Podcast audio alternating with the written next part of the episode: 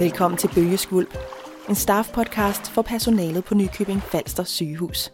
Mit navn er Margrethe Lykkegaard, og jeg er journalist og din vært i dag. Og dette podcast-afsnit handler om diabetes.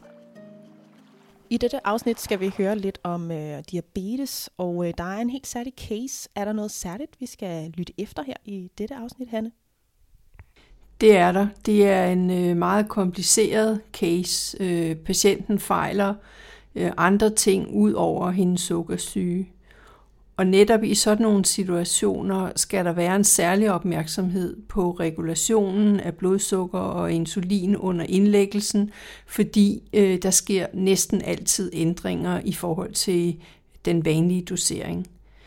I denne her case er der en særlig opmærksomhed omkring risikoen for, at patienten får for lavt blodsukker, når hun kommer hjem igen, fordi vi har justeret op og ned på hendes insulindosering øh, under indlæggelsen. I dette afsnit af Bølgeskvulp møder du Camilla Andersson Christensen, der er reservelæge på medicinsk afdeling, og hun har et helt særligt dilemma omkring en patient med diabetes, som hun gerne vil spare om med Allan Kofod Enevoldsen, som er chef for Steno Diabetes Center og overlæge på medicinsk afdeling. Så sæt dig til rette i vidensbåden og lad dig sejle med på en interessant og lærerig samtale. Vi starter med en patient, der var indlagt hos os. Camilla fortæller. Jeg gik stuegang her forleden på en kvinde i starten af 70'erne, kendt med blandt andet øh, levercirrose og øh, sukkersyg, der var insulinafhængig. Hun øh, var indlagt, og vi var ved at gøre klar til udskrivelse, og jeg sidder så og kigger hendes medicinliste igennem og opdager, at hun ikke får, har under indlæggelsen fået det samme, som hun plejer at få derhjemme. Øh, normalt fik patienten Tresiba 120 enheder, og så fik hun Novapid 26 enheder gange 3. Øh, og som vores sygeplejerske hurtigt blev opmærksom på, så havde hun slet ikke haft brug for lige så meget Novapid under vores indlæggelse.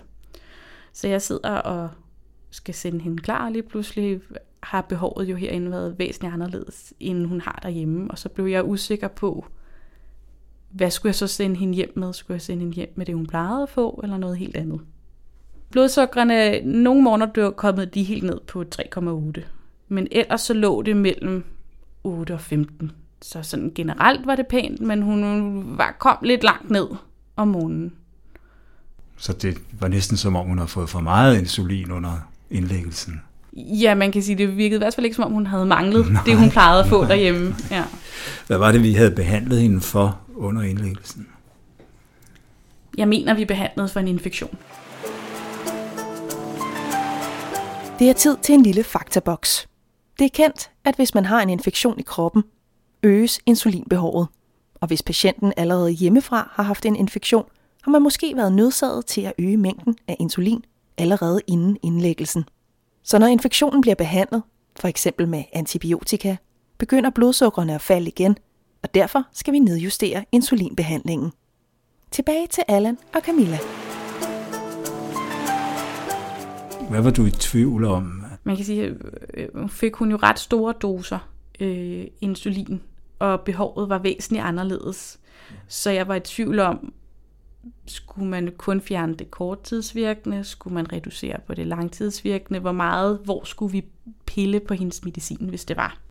Ja, det er en stor dosis Tresiba, hun får med 120 enheder, og så lidt mindre Novorapid derhjemme. Hun havde fået 78 enheder ja. i alt i døgnet. Herinde hos os havde hun så fået 50 enheder. Eller? Ja, 26 enheder nogle ja. dage, og, ja. og, og dobbeltdosis nogle dage. Så, så ja. begynder der, hvis du sender en hjem, og du kan jo tænker, kunne du sende hjem med den samme dosis, som vi har givet hende under indlæggelsen? 120 plus 50. Sige, hun virkede jo allerede lidt stramt reguleret ja, øh, herinde, ikke? Ja. Øh, og, og når der så ikke måske var den helt samme opmærksomhed på hende at kunne reagere, hvis der var noget, synes jeg måske ikke, det var så god, tillokkende. God mavefornemmelse, du har der. Altså, og vi plejer jo at sige, at, at øh, der skal være sådan cirka halvt af hvert af den langsomt virkende og den hurtigt virkende. Okay. Det vil være, det er sådan, og det kan være forskelligt selvfølgelig, men det er det, er det, det, er det man stræber efter. Det ser rimeligt ud, når det er halvt af hvert. Så du vil altid dele, hvis du kiggede på bryggen, og dele det halvt mellem langtidsvirkende og korttidsvirkende? Hvis jeg skulle starte forfra på en, en, et nyt kapitel, ja. så vil jeg gøre det. Hvis okay. jeg på forhånd havde en grund til at tro på, eller se, vi kan se på den her patient, hun skal bare have dobbelt så meget hurtigvirkende insulin, som hun skal have langsomvirkende. Ja. Fordi det har vi kunnet se. Ja. Så vil jeg selvfølgelig bruge den. Men hos hende her, øh, der, der vil jeg, der vil jeg flække den i to. Ja, Ja. det tror jeg da. Så man kan sige, at hvis man skulle starte forfra, ville det være sådan en god tommelfingerregel at, at dele den i to. Med mindre vi kan under indlæggelsen se, der har dannet sig et mønster mellem, hvordan hun har brugt insulinen. Dette dilemma er vældig spændende. Spørgsmålet er dog, når patienten er klar til at blive udskrevet, er der nogle særlige ting, man skal være opmærksom på? Allan har en god pointe at fortælle her. Og der er hele udfordringen jo i forbindelse med, med den udskrivelse, måske den allerstørste udfordring, det er jo at, at, øh, at få lavet en klar plan for, hvem følger op på det her. Ja, Det er, det er tit den store, det aller, det aller vigtigste, vi gør med diabetes patienter under indlæggelse i forhold til deres diabetes, det er jo at, at sikre os, at der er nogen til at tage over.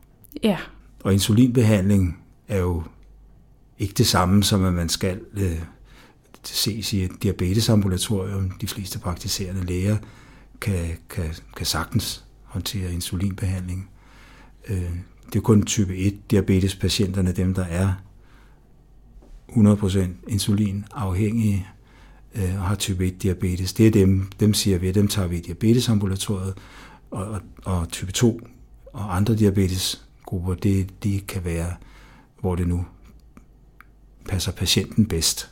så som udgangspunkt, når vi udskriver, så tænker vi tilbage til dem, der følger vanligt. Ja, fordi der er jo 10 gange så mange type 2 diabetespatienter som type 1. Ja. Er der nogle tilfælde, vi skulle overveje at sende til diabetesambulatorium fra hospitalet? Eller er det bedst, de kommer tilbage til egen læge?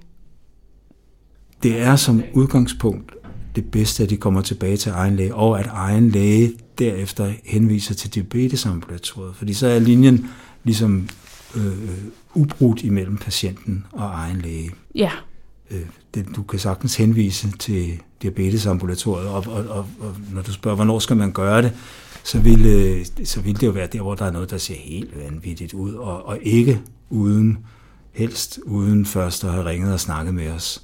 Altså, og det er ikke det, det er simpelthen af hensyn til at undgå at skulle sige til patienten, nu kommer du til diabetesambulatoriet, og så finder vi ud af, at du skal alligevel ikke komme i diabetesambulatoriet, skal tage en læge. Det bliver noget råd.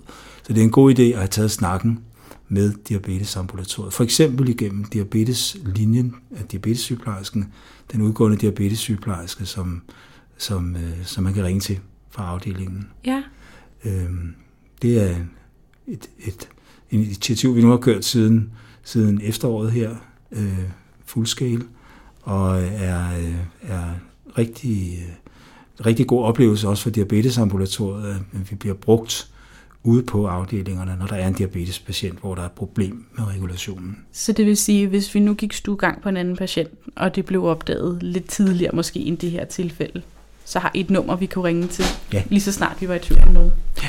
Ja, Ja. Som Camilla fortalte i starten, havde patienten i dette dilemma nogle morgener med lavt blodsukker. En enkelt morgen helt nede på 3,8. Og når patienten vender tilbage til sit hjem, er der noget, der giver god mening at gøre, beskriver Allan. Der er det her med at få arrangeret en aftale om blodsukkermåling hjemme, øh, eller der, hvor patienten er. Øh, det, det, det giver jo rigtig god mening. Hvor tit tænker du, at hun skal have målt blodsukker hende, patienten her, når du nu har lavet om på insulindosis, og jeg tænker hvert gange fem, så vi ligesom får kontrolleret det. så får hjemmesygeplejersken jo i Så hvert fald noget at travlt. se til. Ja. ja. Det er måske for meget til hjemmesygeplejersken. Det er jo det, vi plejer ofte at gøre herinde, så Ja. det er jo det, vi... Det er rigtigt. Også midt om natten klokken 3, ikke? Det er Ja. en af de fem, det er. Der, der er det fair nok at tænke sådan lidt mere, lidt mere flex øh, i forhold til, når det skal foregå derhjemme. Ja, Og øh, der er ikke noget i vejen for at blive hjemmesygeplejersken komme fire gange i døgnet, hvis, hvis det er det, ja. øh, man tænker. Øh, Men tre. og det kunne da godt være, at det var en, det var en okay Ja, ting her. Øh, og så i kontakt med egen læge og hjemmesygeplejen aftale, hvordan det eventuelt skal ændre sig hen ad vejen. Ikke? ja. Ja. Men oftest, hvis vi får hjemmesygeplejen med, det er sådan tre til fire gange om dagen, man ville overveje. Ja, Ja, ja. Tre nok hyppigere, og, og mange gange kan en gøre det. Ikke? Men det er jo igen, det er, det, det er din beslutning ved udskrivelsen og med sygeplejersken selvfølgelig, ja. og patienten, hvor meget ja. vil man, vil man rende. Gør du det fire gange, så, så tager du godt fat på hende. Ja, jeg tænker lige med hende her, hvor, hvor vi havde ændret på, på både langtids- og korttidsvirkende, var det måske rart at få en fornemmelse over Præcis. hele dagen. Præcis, egen læge vil være, vil være glad for det. Ja. ja. Egen læge har jo også en, en hotline, hvor de ringer til os og, og, og taler med os, hvis de har problemer med nogle af patienterne. Så der er egentlig meget godt, der er en meget god, øh, en meget god øh, bemanding omkring diabetespatienterne ja. i almen praksis. Mm. Også med diabetessygeplejersker. Vi glemmer det nogle gange, og der er en tilbøjelighed til, at, at når jeg er en dårligt reguleret diabetespatient, hende må vi se i diabetesambulatoriet. Ja. Og det, det, er ikke, det er, men det er ikke sådan, det, det hverken bør eller, eller behøver at være. Nej, så der har vi set op Præcis, omkring. så det er jo også måden, vi får op, oplært endnu flere almen praksis til at, at kunne håndtere diabetespatienterne, det er ved, at de gør det. Altså, og vi gør det sammen. Og ja. vi også bliver bedre til.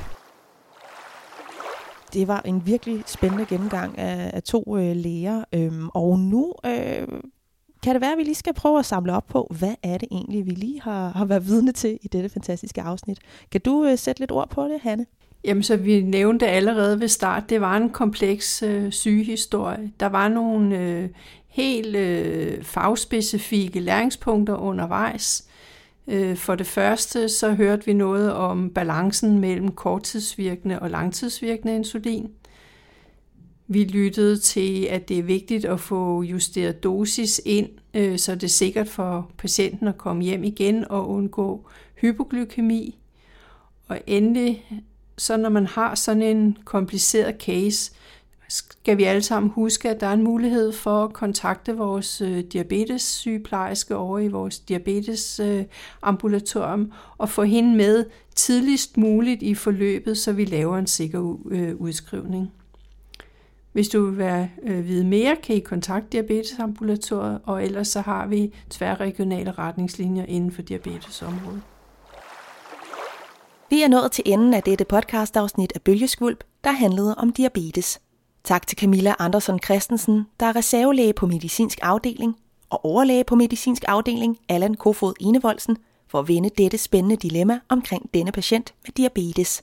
Jeg hedder Margrethe Lykkegaard, og jeg vil gerne sige tusind tak, fordi du lyttede med. Vi håber, du er blevet klogere på, hvordan du skal håndtere det, hvis du kommer ud for noget lignende. Vi lyttes ved i Bølgernes Brosen.